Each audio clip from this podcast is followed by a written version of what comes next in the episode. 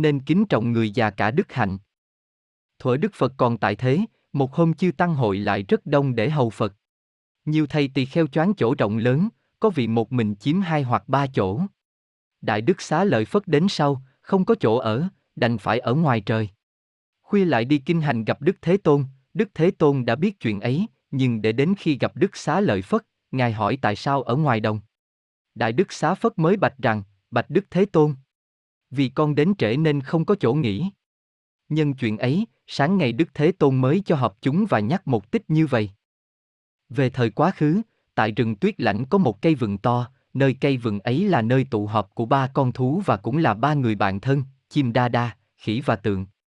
3 con thú ấy chơi với nhau rất thân nhưng không biết ai lớn ai nhỏ.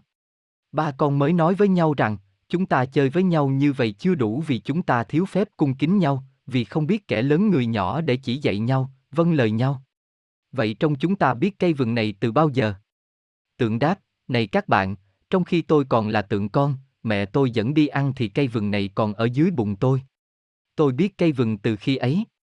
Khỉ đáp, này các bạn, khi tôi còn bú, tôi ngồi trên đất, không cần phải ngước đầu lên, cũng có thể dùng miệng cắn ngọn cây vừng này được. Vậy tôi biết cây vừng này từ khi ấy. Chim đa đa đáp, còn tôi, khi trước ở bên kia có cây vừng to, tôi ăn trái vừng về đại tiện nơi đây nên mới có cây vừng này. Từ ấy về sau, khỉ, tượng tôn chim đa đa lên làm anh cả hai kính trọng vâng lời chỉ bảo. Khỉ và tượng vâng lời chim đa đa lánh ác làm lành, nên sau khi chết đều được sanh về cõi trời. Sau khi nhắc tích này Đức Thế Tôn mới dạy các tỳ kheo. Này các thầy tỳ kheo, loài thú mà nó còn biết kính trọng nhau thay huống chi các thầy, xuất gia hành theo giáp pháp chân chánh của Như Lai sao không biết kính trọng nhau.